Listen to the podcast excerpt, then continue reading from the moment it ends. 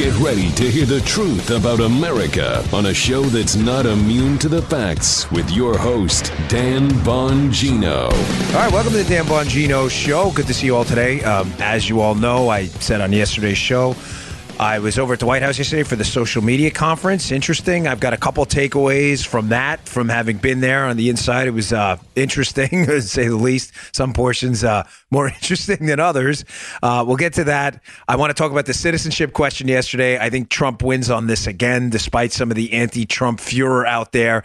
Uh, I think he managed to throw another curveball at them, which is excellent. I've got some killer video to updates on the Flynn case, stack show for a Friday. Don't go anywhere. Uh, as you can can see, we're still in the Trump Hotel for a roadshow. We'll be back at the uh, home base on Monday. So thank you all for tuning in. Thanks for your patience. Producer Joe is here. He's just listening in Maryland. Uh, today's show brought to you by our buddies at Genucel. Genucel. Hey, you wish that double chin would just disappear? Here is our famous friend from Robin, Robin from Lubbock, Texas. I put Genucel, the jawline cream, in my neck two or three days ago. It's the best my neck has looked in 20 years. People told me my face looks young. I'm blown away. Listen, your neck kind of tells your age. Who needs those problems? Using MDL technology. In Chamonix's proprietary base, Genucel's brand new jawline treatment specifically targets the delicate skin around the neck and jaw for tight, healthy, younger looking skin. See results right before your eyes or 100% of your money back. No questions asked. Order now. And the classic Genucel for bags and puffiness is free with your order. And to start seeing results in 12 hours or less, Genucel's immediate effects is also yours, free. Can't beat that. No double chin, no turkey necks. I got to do my own effects, gobble, gobble, because uh, Joe's not here. And no sagging jawline because no one needs to know your age. Go to genucel.com. That's G E N U C E L.com and enter Dan25 at checkout. Genucel.com. Enter Dan25 at checkout. Get your two free gifts and free express shipping. Go to Genucel.com. Enter Dan25 at checkout. That's Genucel.com. Don't miss it. All right, let's get to it. So, was at the White House yesterday. It's always interesting going back, having worked there for a very long time. Seems to be some nice new security enhancements there. You know, when I walked in, I never remembered it being that long when I used to go there as a, as an agent on the Secret Service side. So they have this big, long, circuitous path now I never took before. So that was interesting. But went there. There were about, I don't know, 200 people or so at the summit. The president came in, uh, gave a pretty rousing kind of uh, maybe 45 minute long speech. Um, and here are the takeaways I got from yesterday. I, the, the, whole purpose of the summit, by the way, according to what the White House put out, um, was to have like kind of a listening session with conservatives on social media platforms and others, YouTube, Twitter, Facebook. Uh, whatever it may be, who feel like their voices are being silenced. Facebook, I, I'm, I'm, I do not know if I left that out there. Uh, and, and it was kind of a back and forth while. There was some q&a in the beginning with kellyanne and diamond and silk. Diamond and silk many of you probably know uh, who they are. They had been victims of kind of a harassment campaign by facebook where their content was being throttled. Their content wasn't being seen by their fans. So they talked about that a little bit and what went on behind the scenes there and how they excuse me how they dealt with facebook. But I have three takeaways from it yesterday. Um, um, first, you know what? Before I get to it, I want to play a video, a short video. It's about 15 seconds of the delirious crowd at NBC, um, led by Democrat activist Chuck Todd, pretending to be a media representative, and how they kind of framed it and framed this social media summit amongst uh, social media influencers at the house, influencers at the house, how they framed this whole thing, and how the media, despite the fact that they got the biggest political scandal in American history wrong, they blew it. They told us Spygate was fake and collusion was real, yet Spygate was real and collusion was fake. They got the two biggest stories backwards, right? Despite the fact that they have zero credibility, they lie to you. They blew the two biggest stories of the century. We got it right. A lot of the people who were at that conference yesterday, the social media conference at the White House. Despite that, you hear this kind of nonsense from Chuck Todd, full time Democrat activist. Kelly O'Donnell, tell me the president has spent half his day with some of the more unique characters on Twitter, on the right side of Twitter. Um, what kind of mood is this going to put him in, do we think? All right. Sorry, I need some cues here. I have Paula next to me. It's a tough road operation, even with like four and five computers running around, a right, microphones, everything. But it is an audio show first, so the videos kind of. Our original intention, by the way, was to do the videos to throw on them. We did road shows, not to do the video. But the video took off so quickly on the YouTube channel. To be candid with you, now I feel an obligation to for you to produce video content every day because you're my audience. You're very loyal, and I love you all to death. So cl- clearly, Chuck Todd has an interest in painting uh, the group of people there yesterday. A bunch of conspiracy theorists. There was an MSNBC tweet I saw. It suggested there were. Um, that the, the, this was a conspiracy theory crowd uh, who were who were using identity politics. That's hysterical because that's what the left is. So that was going to be my third point, but I'll but I'll I'll put that out there first. That that's just kind of amusing how the mainstream media got this story entirely wrong and yet painted the people who got it right, who showed up yesterday, as like a conspiracy theory crowd. That's what they do. That's why they're a joke and nobody really pays attention. They're a farce, a laughing stock. The joke's on them. It's the Truman Show, right? They're the Jim Carrey character in the Truman Show where they're everybody's acting around them and kissing their butts and pretending they're real and they don't know it's all an act. It's really disgusting. Okay. Um, Josh Hawley was there yesterday, senator from Missouri, a Republican. He beat Claire McCaskill, and he got up and spoke a little bit. So it's one of my takeaways about uh, his proposed legislation ensuring that the algorithms of these companies don't don't discriminate against conservatives. Here's the gist of what's going on. I, I talked about this in a show two weeks ago, but it's worth re rediscussing today right now the communications decency act you if you are designated a platform and not a publisher, right? Um, in other words, if you're a great example yesterday, Kevin McCarthy was there, the minority leader in the House for the Republicans. And McCarthy gave a pretty good example. He said it's almost like uh, the telephone or the post office, right? Like consider those platforms.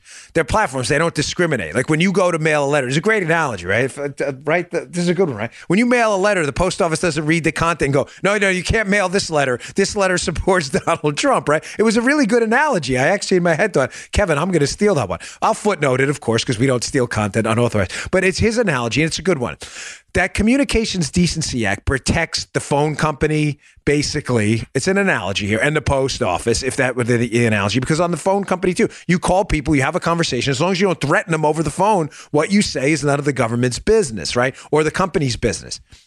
That is why these companies, Twitter, Facebook, and YouTube, acting as platforms, right? Platforms that's why they're given protections against lawsuits. In other words, the phone company and the post office can't be sued for somebody writing in a letter that, hey, I'm a conservative and I do this, or saying something out of line because they're not responsible for the content of the letter or the phone call, right?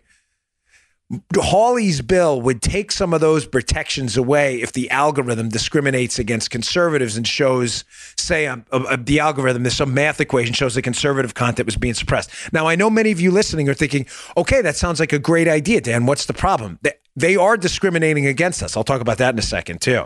I believe me, I've been a victim of it. I it, I have actual like skin in this game right now. I'll tell you a story in a second about what happened to us yesterday. But folks, I'm telling you, it's a bad idea. I think Hawley's well intentioned. I think he's a good guy. I think he's going to be a great senator. But I think the bill is poorly intentioned. Why? Because what's going to happen with these algorithms is if an algorithm shows that it's discriminating inadvertently against liberal content, let's say Vox with a V, not Fox, Vox with a V, which is a far left, radical left outlet, say they complain and say, hey, we're not getting as much PR now or publicity on on whatever Google or YouTube as as much as say uh, Breitbart. What they could wind up doing is then the algorithms adjusted to suppress Breitbart. Ladies and gentlemen, it's a bad idea, as most government solutions are. Did that make sense? You, yeah, thank you. Because I, I don't want you to be misled into thinking this is going to fix the problem. I can almost guarantee you it's going to make the problem worse. And with all due respect to Hawley, I just think it's a bad idea. So that was takeaway number one. He spoke, very good guy, very nice guy. Uh, uh, I think he's very well intentioned on this, and I'm glad to see somebody's doing something. That particular piece of legislation, I was even less convinced yesterday after hearing it, is the answer. Now, having said that, Senator Marsha Blackburn from Tennessee spoke too and had some very good ideas. One of the questions, were the media left, and there were questions afterwards. I they said we were allowed to report on this, so I don't want you to think I'm disclosing behind the scenes information without authorization from the White House. I just want you to be clear on that. They said in the beginning of the th- of the uh, social media summit that we are allowed to talk about what happened. Um, so if, if, somebody said it wasn't off the record, uh, if they didn't mention that specifically, I'm bringing it up. So Senator Marsha Blackburn got up and had some great ideas. One of the questions was about, hey, listen what about election manipulation? This is legitimate. There are specific equal time rules for radio stations and television where if you're going to present the viewpoint of a candidate for office, Republican or Democrat, you should give equal time to the opponent. I'm not crazy about those laws, but I don't think they're a bad idea. I think they could be done a little differently. I was kind of a victim of that too when I ran for office, when one of my opponents pulled this equal time stunt despite being like a billionaire himself, which was kind of ridiculous. But they're not horribly bad ideas because what winds up happening is you could cover a candidate uh, for office and just basically crush his opponent by not letting him on TV at all. So there are equal time laws for that. What was interesting is the question was posed well, if Twitter and say Facebook or whatever, uh, Snapchat, whatever it may be, starts designing algorithms that suppress the campaign ads of someone like Marsha Blackburn, who it actually happened to. Remember, she put out that ad, she's pro life, and the ad wasn't accepted by Twitter. Wait, wait, wait. That's a political ad. Now you're going to start interfering in elections. So, one of the ideas that came up, um, and Blackburn discussed it a little bit, is the idea that regulatory agencies within the government that monitor elections during election season do have a role here. And for that, I entirely agree. You cannot cannot in a constitutional free republic have Twitter and Facebook and Snapchat manipulating elections, crushing people's content because they just don't want Republicans to win. So that I am entirely open to. And and and folks, we are again, we already have experience with that with equal time laws. They're not perfect, but they're uh, we're well intentioned and they work. They nothing works perfectly, but they work. They keep basically media outlets from blocking people to getting their message out to the public. So that is a good idea to have the FEC, Federal Elections Commission, if there are going to be problems with it. If you're running a campaign ad and in that campaign ad, you as a conservative, Republican, or Libertarian, there's no crime, there's no call to violence, then basically I don't care what that campaign ad says. Facebook, Twitter, Snapchat, whatever it may be, Google should be forced to run that. That is unquestionably manipulating elections. Um, that was takeaway number two. I got into number three, how the media painted this, and I got more on that in a second. But uh, let me throw one more takeaway in. I don't mean to add. I, I only meant to do about 10 minutes on this segment because I got a lot of news to get to, uh, but it's important. So, one of the questions was asked of the president yesterday as well uh, in the in the uh, in the Q and A afterwards. The media had left, of course, which is always a good thing when the media leaves because they're they're always going to paint the story and tell a narrative anyway. The question was asked of the president, you know, would you consider joining another platform? And my opinion is President Trump absolutely gets it that one of these days there's going to be a competitor. Now, briefly on this, because I talked about this before, um, and it's important. You know, CNN and well, actually, let's just say CNN. CNN at one time was the king of the hill in 24 hour cable news. They were. I, I, don't know how, you know, my audience, I have a general idea of how old you are. Most of you probably remember. There was a time when CNN ran the roost. It was their ship when Fox News came in as a competitor with Roger Ailes and Rupert, Rupert Murdoch, and disclosure, I work at Fox News. I don't think that's a secret. But the idea that they would overtake CNN was pretty transparent to people at Fox, but not to everyone else. I think they kind of laughed off Fox. It's like, oh, look at these losers coming in trying to take CNN out. Within years, they knocked CNN off their perch and made CNN now an afterthought. CNN's a joke now. I mean, they finished third in a three way race for media every time. Their audience, uh, my podcast um, uh, does does a, a higher audience than their weekend shows do about podcasts on YouTube. I'm not, I'm not kidding. I mean, we crushed them. So the president was asked about the possibility of the, the Fox analogy. I'm just giving you to kind of set this up. How Twitter and Facebook now have a monopoly. Would you join another platform or start one? And he seemed very, very open to the idea. Now, having said that, I'm, i hope he gets reelected. I think he's got a good chance. In six years, when the president leaves office, I, I was talking to Paula yesterday in the room. I said, you know, he is the one guy with enough sway and influence and power and enough reach, the president of the United States right now, President Trump, that if he were to start that platform or join another as a partner, whatever it may be, uh, as Parler, there's others out there. If he were to join them as a partner, uh, it would be Roger Ailes, Rupert Murdoch again it basically would take I, I'm, I'm relatively confident within a few years it would take some of these platforms off their perch. So he seemed very very open to the idea. I can't speak for him. I can only tell you what he said yesterday. Again it wasn't off the record um, that he would definitely be open though and he said he had looked at the idea of doing one um, potentially himself but i think his answer was he has obviously too much going on with you know running the country and stuff which i think everybody gets. Now uh, we're going to move on in a second here, but I, I just want to give you an example of what why I don't want you to think I'm speaking with forked tongue here, folks. This is happening to me right now, right?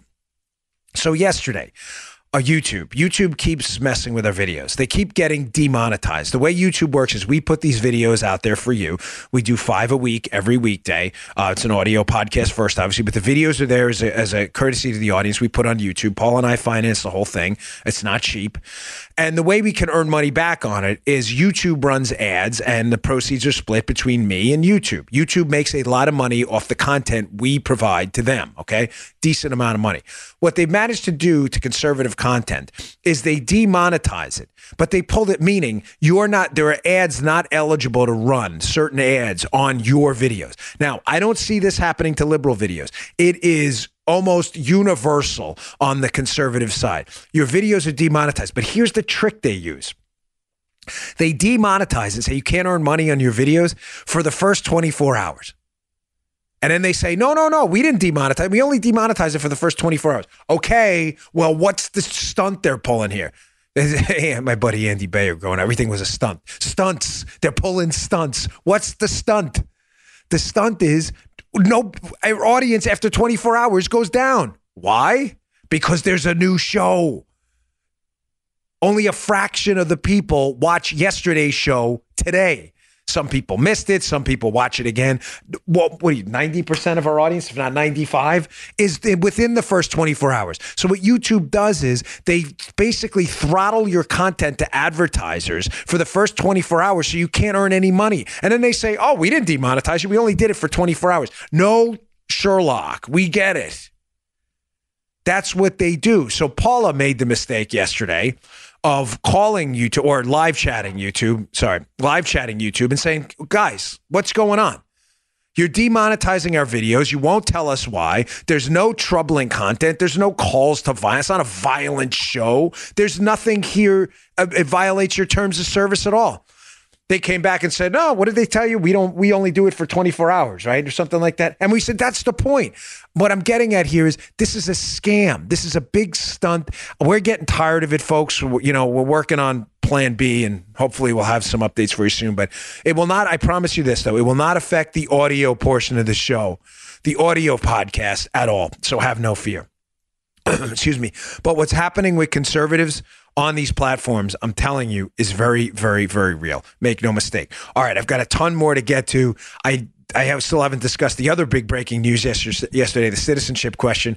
By the way, I, a, a, near brawl broke out in the Rose Garden with Gorka. Sebastian Gorka and that lunatic, uh, Brian Karem, used to write for Playboy. Now he claims to be a journalist for CNN. He's like the biggest nut in the press pool. The guy's insane. He like he, he tells Gorka like you want to go outside or something. Like Gorka would have whooped that guy. This is in the Rose Garden. This is this guy's supposed to be a journalist. This guy Karem. What a joke. You can probably see the video out there. It's all over the place. All right, before I get to that.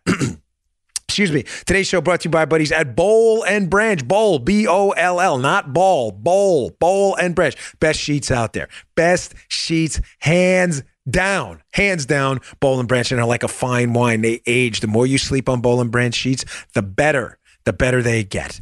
We're never going to agree on everything, but I think we can all agree good sleep means a good, nice, long, healthy life. Getting a great night's sleep is easier now, more affordable than you think. You don't need a new expensive mattress or these crazy sleeping pills. You just need to change your sheets. That's why you need to check out Boll and Branch. Everything Boll and Branch makes from bedding to blankets is made from 100% organic cotton, which means they start out super soft and they get softer over time. You can't beat it. Everyone who tries Boll and Branch sheets loves them. And three U.S. presidents, Forbes, Wall Street Journal, and Fast Company are all talking about Boll and Branch. There's no risk, no reason for you not to give them a try. You get it. You know, if you don't like them, send them back for a full refund. You will not do that. I'm telling you because you won't have to because they're the best sheets ever. We love them. We don't sleep on anything else. To get you started right now, my listeners get fifty dollars off $50 off your first set of sheets at bollandbranch.com, promo code Bongino. $50 off. $50 off. Uh, that's bollandbranch.com, promo code Bongino. Go to bollandbranch.com today uh, for you know, $50 off your first, first set of sheets. Again, that's B O L L and branch.com, promo code Bongino. Check them out today. Best sheets out there, hands down. You won't regret it. Okay, I've been getting a lot of questions by my listeners uh, via email, Twitter, and, and elsewhere about what is really going on with the citizenship question. Quick backstory the citizenship question was asked on our census very simply Are you a citizen or not? It was asked for decades throughout most of the recording of the U.S. Census, the counting of the people in the United States, as mandated by the Constitution every 10 years as Rush Limbaugh eloquently said this morning on Fox and Friends during an appearance, the real controversy here is not that President Trump, excuse me, wants to ask the citizenship question on the on the census, are you a citizen? The real controversy, and Rush is absolutely right, is why did the Obama team not want this question asked? Uh, Rush always seems to get to the point. I love that. That's why. I mean, the guy's been the the, the, the king forever. That's the scandal. But the media, in their never ending narrative gaslighting efforts, has tried to make the real scandal why President Trump wants to do something the country's done up until the Obama administration. Amazing effort at gaslighting. But the question I've been getting is why are the Democrats fighting this, Dan? What is the real reason? You always get to the, you always tell us what the real reason is. Here's what they say. Here's the real reason. I've got you. I've got you covered. Don't you worry. Put up that John Allen tweet if you don't mind, Miss Paula. this tweet kind of explains it all, doesn't it?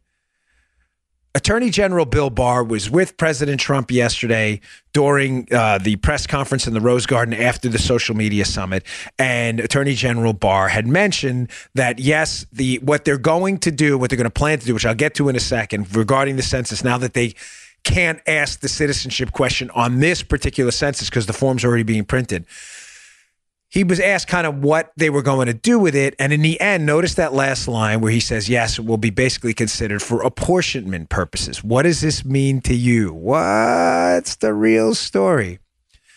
Okay. Uh, throw up the Breitbart piece if you don't mind. Breitbart has a good piece up on this, up in the show notes at bongino.com. Please check it out. What the president's going to do first, I'll explain to you why then and why the liberals are worried. Now that the president, according to the Supreme Court, which is an absurd ruling, can't ask this question on this census because they didn't explain it well. There's not a legality problem with it. They, basically, John Roberts, who's turned into a full time uh, Democrat activist on the Supreme Court, shockingly, said they didn't like the president's reason for asking the question. The president's now going to plow ahead. And what they're going to do is he put out an executive order yesterday that he signed mandating federal agencies that have citizenship information, which is everywhere, by the way, to turn it over to be factored in for what Bill Barr said, apportionment purposes. So, in other words, if we can't ask the question, this is a nice curveball, by the way, by Trump, which he always seems to do.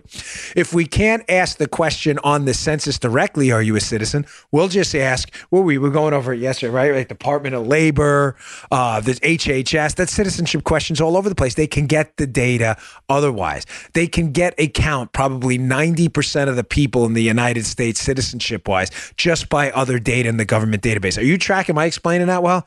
If you're in the audience, nod your head or give me a side to side. The Supreme Court, John Roberts tried to kick Trump in the cajones. He says you can't ask that on that. You can't ask the citizenship question on this census. Trump turns around and says, okay, we don't have to. We'll just go to the other federal agencies that have already asked the question. And then that's how we'll calculate the numbers for apportionment purposes. That is why the Democrats are freaking out. Why? What does apportionment purposes mean? Ladies and gentlemen, congressional districts have roughly 650 to 700 uh, 700,000 people per district. That's how many people. So if your population grows, once you surpass a certain mark of 700,000 more people, roughly, you will get another congressional seat. If you lose roughly 700,000 people, you will lose congressional seats. What does that mean? Well, if they use the citizenship data for apportionment purposes on counting congressional members. In other words, not persons in the United States, but citizens, which is the fair way to do it. And there are upwards of 10 to 20 million illegal immigrants in the United States. The Democrats are concerned that one, they will lose significant congressional seats. And secondly, their long term play to import millions of people into the country, legally or illegally, they don't care. and get them to vote Democrat is entirely sabotage. I hope you weren't confused by that because I've got probably 100, 200 emails from people who don't get why the Democrats are fighting so fiercely, fighting this citizenship question. They are fighting it because if it's used to allocate congressional representatives, and I'll give you just an example. Let's say in California, a liberal state, I'm just throwing numbers. These are not precise numbers. I'm just using it as an analogy. Let me be clear for the Media Matters lunatics and others that listen to my show on the left. You're always welcome here, by the way. Thanks for your free promo. We always appreciate it. Let's say California had 2.1 million illegal immigrants those 2.1 million illegal immigrants, we would you'd find out now they're in the country illegally or they're, they're not citizens, right? If those 2.1 million, that could be three additional congressional seats they have based on people who are not in the country legally. This was always the Democrats' long term play. It's not designed to intimidate people. The question, the citizenship questions asked everywhere. You're not going to be thrown out of the country if you answer no, despite the protestations of liberal lunatics everywhere. That is not what's going to happen.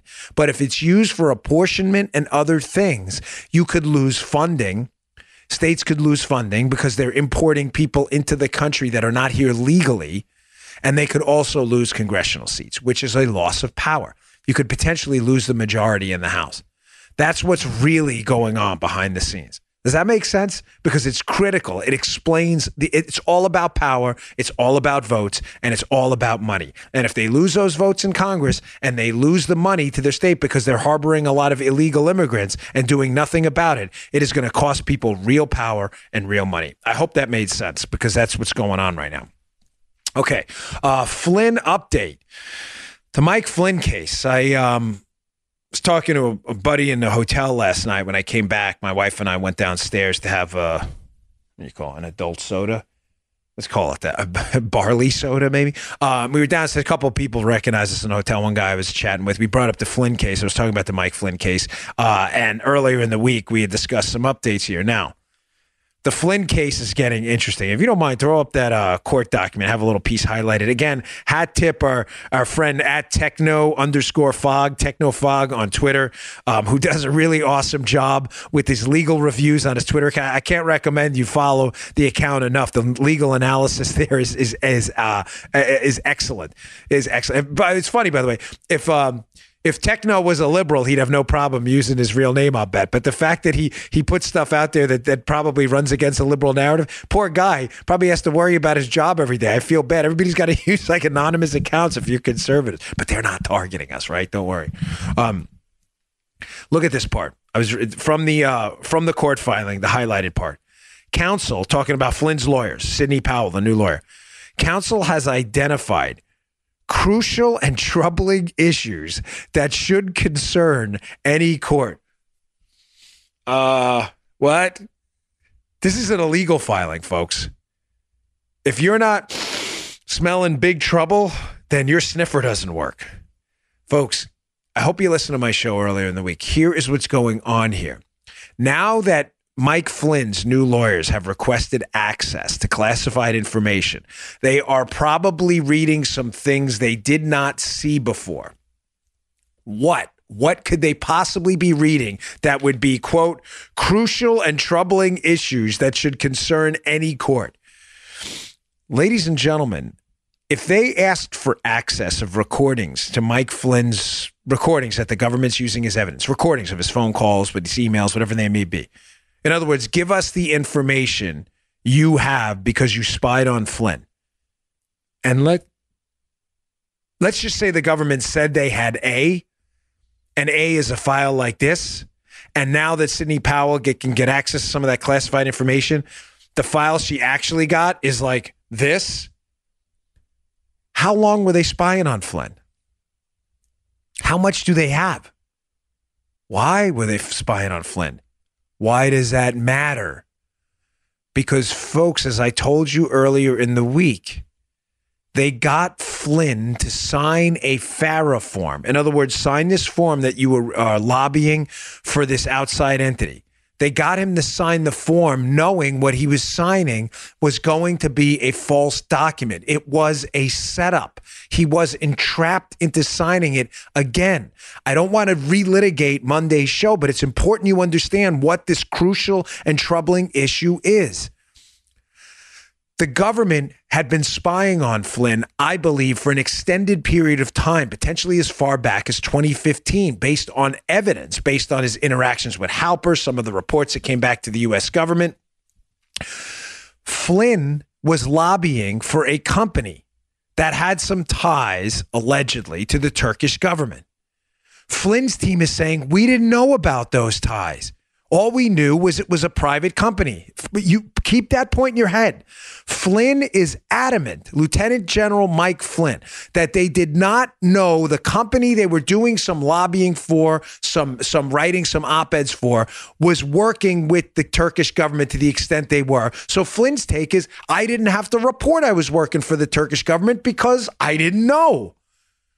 Flynn hired a lawyer. They paid $170,000 to file this form registering saying we worked for this company. Ladies and gentlemen, the government already knew about this company's ties to the Turkish government. How did they know? Because they were spying on Flynn. So instead of just telling Flynn about the ties to the Turkish government, they brought in this big, thick form, this FARA form that was unbelievably confusing, according to Sara Carter or Hit on Hannity, which I played, I believe, on the Monday or Tuesday show. Got him to sign the form, knowing that later it was going to be proved to be not a lie on Flynn's part because he didn't know. I lobbied for whatever private company, so and so. But that the government knew about the company's ties. They didn't tell Flynn to set him up. This is what's going on here. Do you know how devastating this is? Do you know how disingenuous, immoral, and unethical what they did is? That's like you thinking you work for a bank. The bank is hired by the mob, but you have no idea. You're a teller. All you do is get a paycheck. You do your job. You give people, here's the deposit slip, here's the money. You have no idea. The government knows the bank works for the mob. They get you to sign a form saying you work for the bank. You're not lying. Yes, I work for the bank. You've worked there Monday through Friday for the last two years. And then all of a sudden, the government comes at you with a charge that you lied, that you filed a false, false form because they knew the whole time. And but keep in mind, this is a good analogy. I hope this will work. Maybe this will explain the whole thing.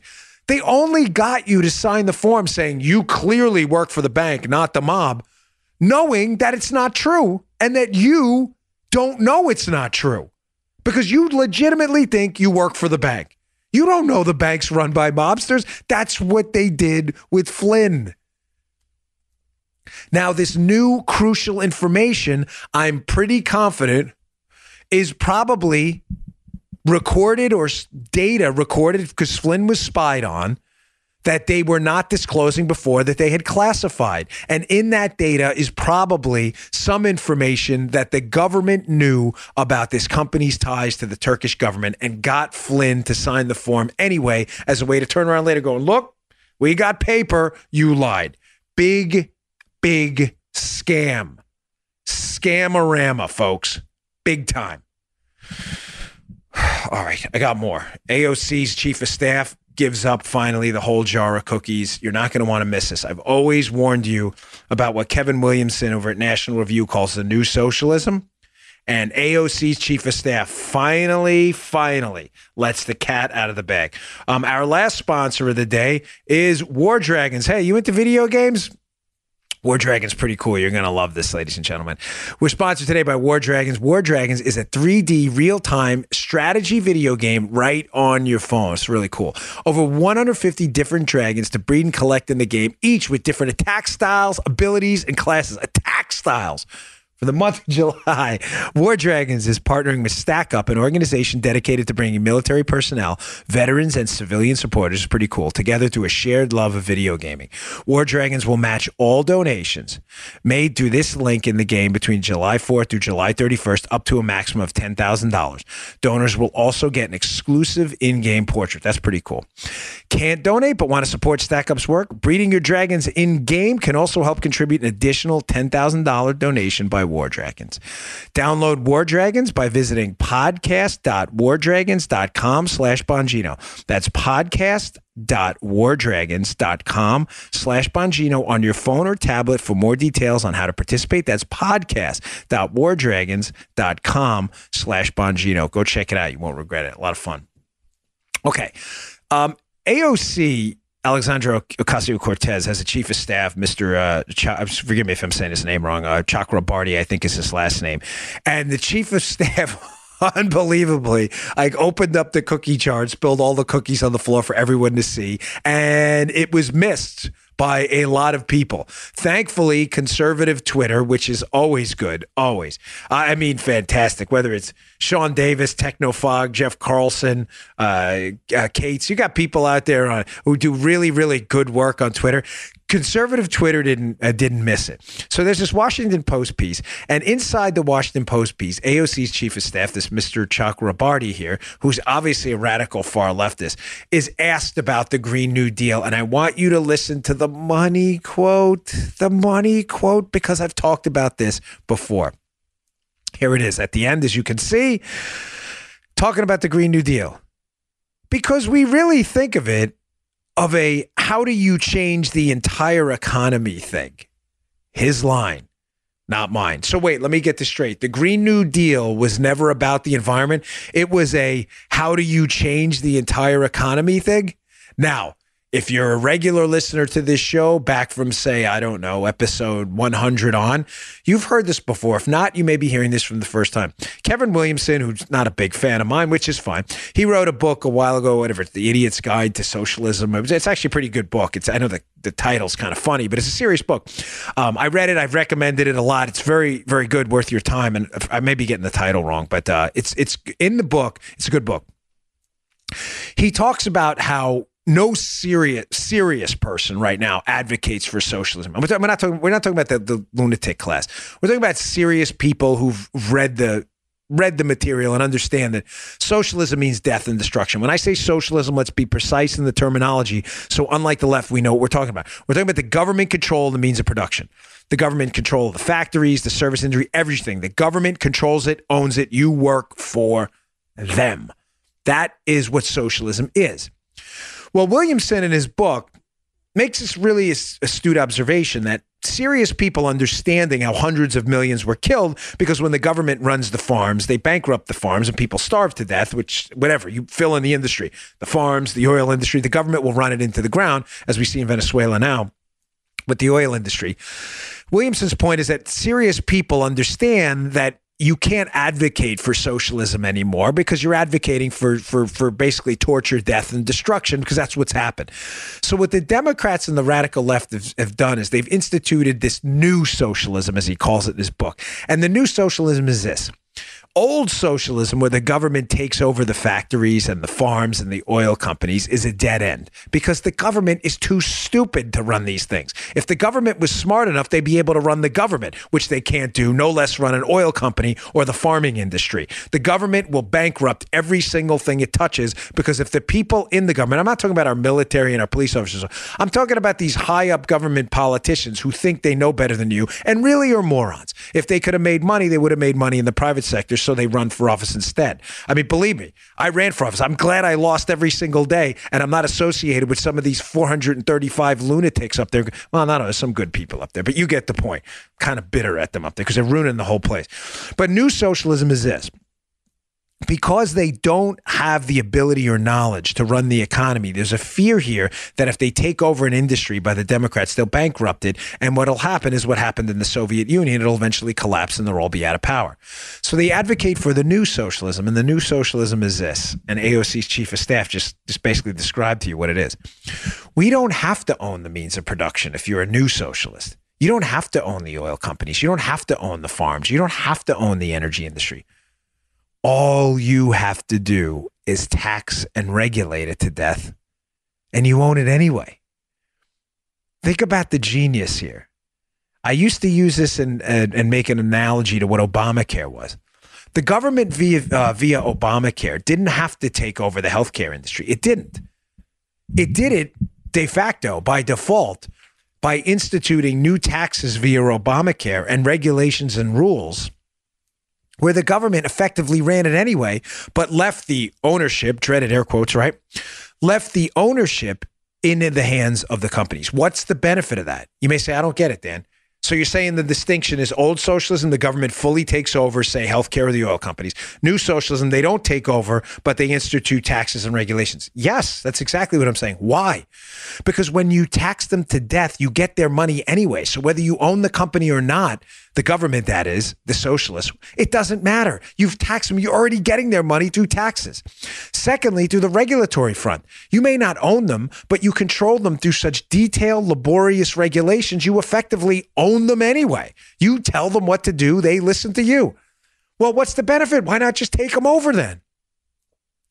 Because when they fail, which they inevitably do, these private companies, when government comes in and taxes and regulates them to death, if they fail, the government has an out.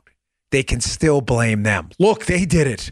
They own the company. Aetna, Exxon, Mobil, whatever. They did it. If the government owns them outright, like an old socialism, traditional socialism, the government, of course, is going to take the blame like they have in North Korea, Venezuela, and the Soviet Union. There's no out. Venezuela drove the country into the ground because they took over the oil industry and buried it because they were too stupid to figure it out. You get it? Does that distinction make sense? Now, do you understand why AOC's chief of staff exactly what they're talking about?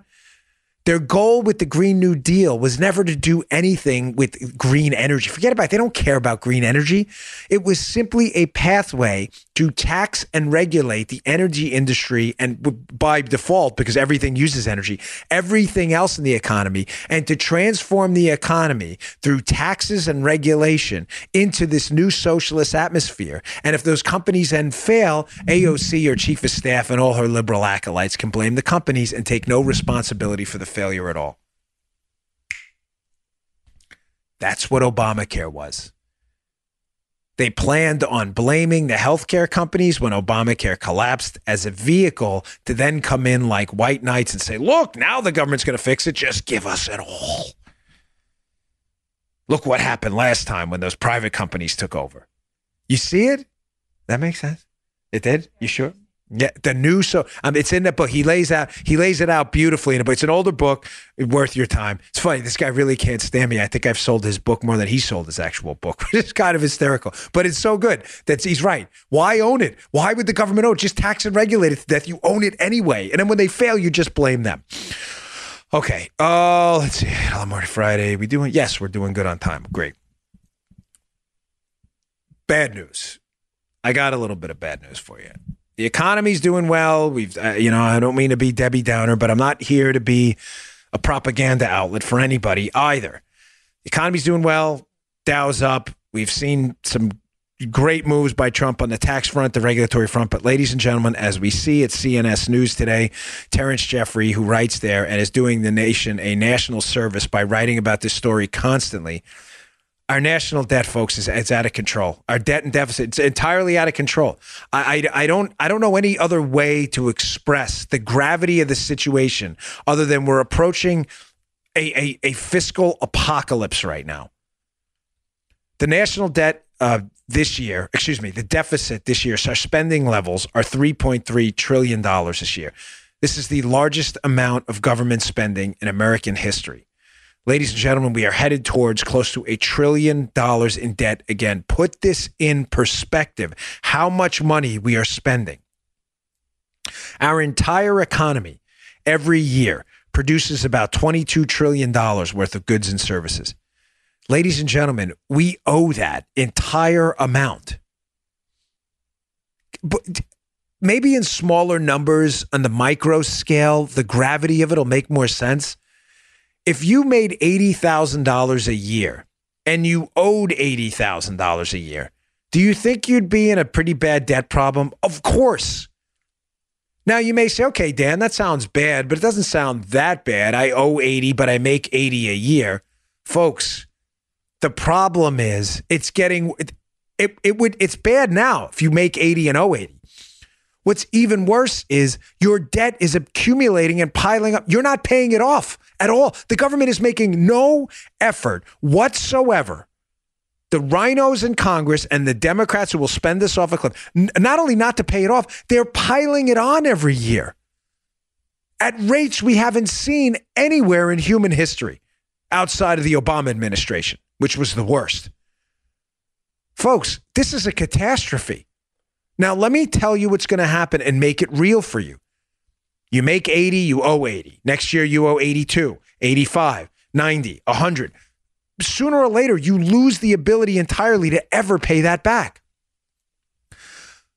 Folks, despite what the liberals and the RINOs are telling you, who seem to think the national debt is not our biggest problem. It is. And sadly, one day we're going to have an economic collapse and people are going to go back and listen to these shows and be like, well, he was talking about it. I'm not going to be on the wrong side of this. We are looking at the biggest and most predictable financial crisis in human history, and nobody is doing a damn thing. Nobody. I don't want to give up this. I don't want to give up that. I don't want to, you want to give up everything because it's going to collapse. Here's what's going to happen. Reminds me of the, the tulip crisis. Google it if you want the whole story where they exchanged in tulips and they went up in value and everybody did real, but it's not a joke, by the way. I thought these tulips were terrific and they were so much money until somebody said, This tulip's probably not worth this. And the tulip market collapsed overnight. The same thing is happening with the United States now. People are under the impression the United States is going to pay them back. Still, interest rates are very low, very low. It's, it's, it's the paradox of our time. Why are you investing money in the United States knowing the United States has an unsustainable amount of debt? Why? Why are you lending the government money? The answer is because there's no other option right now. But even when you have no other option, sooner or later, you're going to want your money back. Just because the Japanese economy owes more doesn't mean you're not going to want your money back. Sooner or later, we're going to reach a crescendo and a tipping point where people are going to say in mass, I want the money I lent the US government back. And when the government says we can't pay you, folks, interest rates are going to go through the roof. This is the most predictable financial crisis in human history. How are you going to feel paying 22% for a mortgage? You go to buy a used car, the loan, ah, that's 25% interest. What?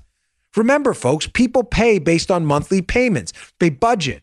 If your monthly payment for a car that you have is $1,000 and 600 of it is interest, you're not going to be able to buy the car. You're just not. You're, or you're going to have to get a really crappy car. This is going to happen. You can't lend money to people forever. People eventually are going to want their money back. Remember, all debts are paid. Milton Friedman, famous line all debts are paid by the creditor or the debtor. You lend money to someone, they don't pay you back, the debt was paid by you. You lent them the money, didn't pay you back. You lend them the money, do pay you back, they paid you back. Read the story, folks. I mean, listen, I, I, I know the president's limited in what he can do. The budget's uh, put out there by Congress. But if you're up in Congress, I just I, I I know some of you listen to my show, and I know there are some good people up there. You know, the Jim Jordans, the Mark Meadows, and others. You know, Devin Nunes and others. But guys, please. I mean, some, do you really want to be on the wrong side of this? I mean, when this thing collapses, it, it, it, we're going to become an international laughing stock. It's really sad. I was this headline in Drudge this morning, this national debt report, and I just uh, it uh, it brings the sads to me every single day I see it. All right, I got a quick uh, cut for you, showing you how. What have I always told you? Right, the gift of Donald Trump in this new uh, new Trump era, the gift of Trump is getting the liberals getting the liberals to show their butts to everybody, show them, show us who they really are. Liberals forever have gotten away with this trick with the media, not gotten away. The, the media plays along, of course, but with some people, liberals have gotten away with this. We're the compassionate ones. The conservatives are all xenophobe, racist, misogynist. You've heard the whole litany of istophobic, phobophobe insults. They don't mean any of it. They just use it to hurt us, of course, and to hurt us politically. But the gift of Trump is he refuses to give in to these people. And by basically flipping them off and fighting back, he enrages them because they're used to conservatives caving. The liberal trick in the past is call conservatives racist, watch them back down, bury them, make them look like fools, and go raise money off it, get reelected. Trump refuses to back down. You call him any of these names or anything else, and what does he do? He gives you sharp elbows. Uh, he, he'll basically crush you. So this drives, by the way, breaking news. Uh, Alexander Acosta is the labor secretary. He's going to step down. He was the one involved in the Epstein prosecution. I just saw that on Fox. Sorry to interrupt that uh, train of thought there, but uh, it's you know it's uh, again the liberals somehow managed to turn a Democrat sex scandal and make it about Republicans, and it's it's unbelievable. It really it's really incredible.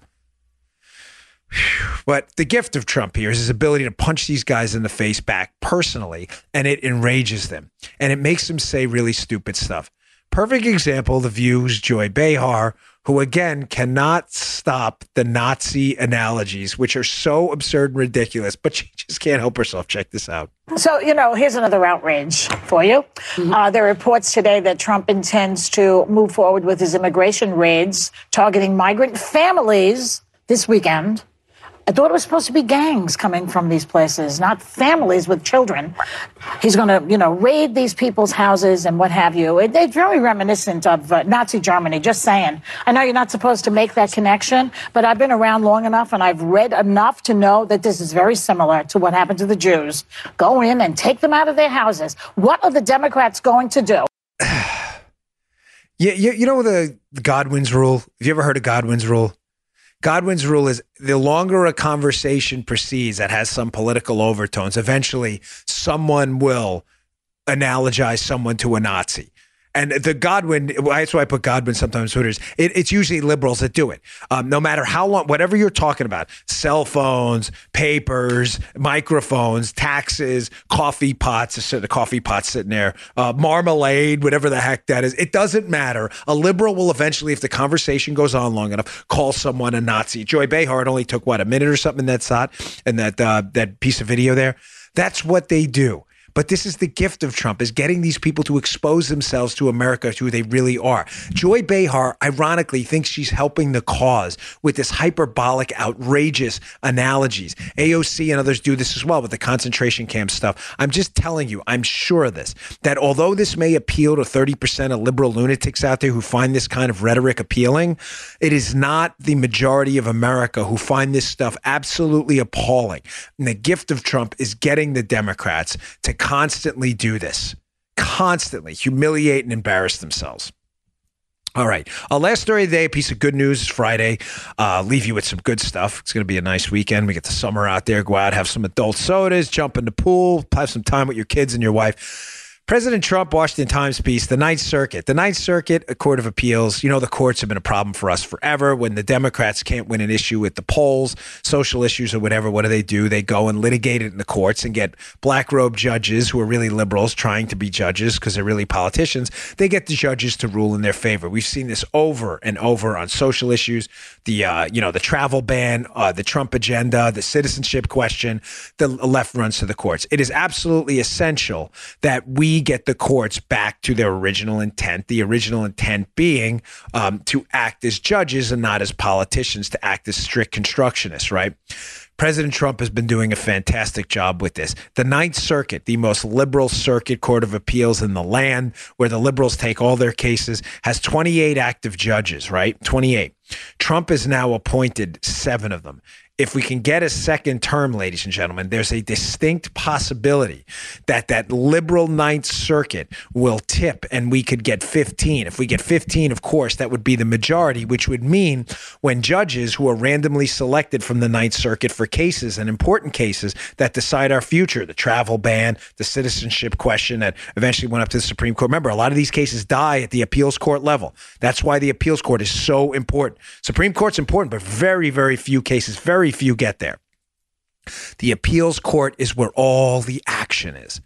If we can flip the DC Circuit and the Ninth Circuit Court of Appeals and get a majority of strict constructionist judges, then when those judges are randomly selected, the chance, obviously, of getting a judge who abides by the Constitution is going to be significantly greater. And the liberals' agenda of shutting us down in the courts would be entirely closed off.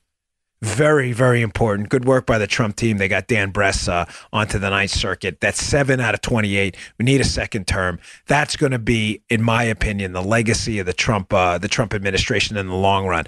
Uh, the not necessarily the economy's good, uh, no question, but I think his real legacy, if he gets a second term, is going to be a transformation of our courts back to their original intent. So there's some good news for you on a Friday. Even the Ninth Circuit's starting to slowly turn around.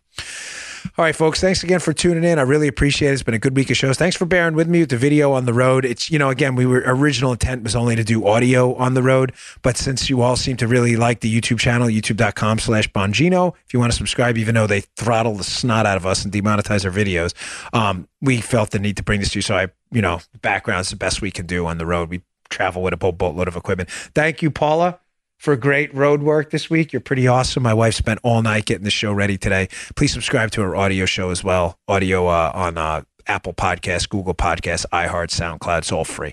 We appreciate it, folks. I'll see you all on Monday. You just heard the Dan Bongino Show. You can also get Dan's podcasts on iTunes or SoundCloud and follow Dan on Twitter 24 7 at DBongino.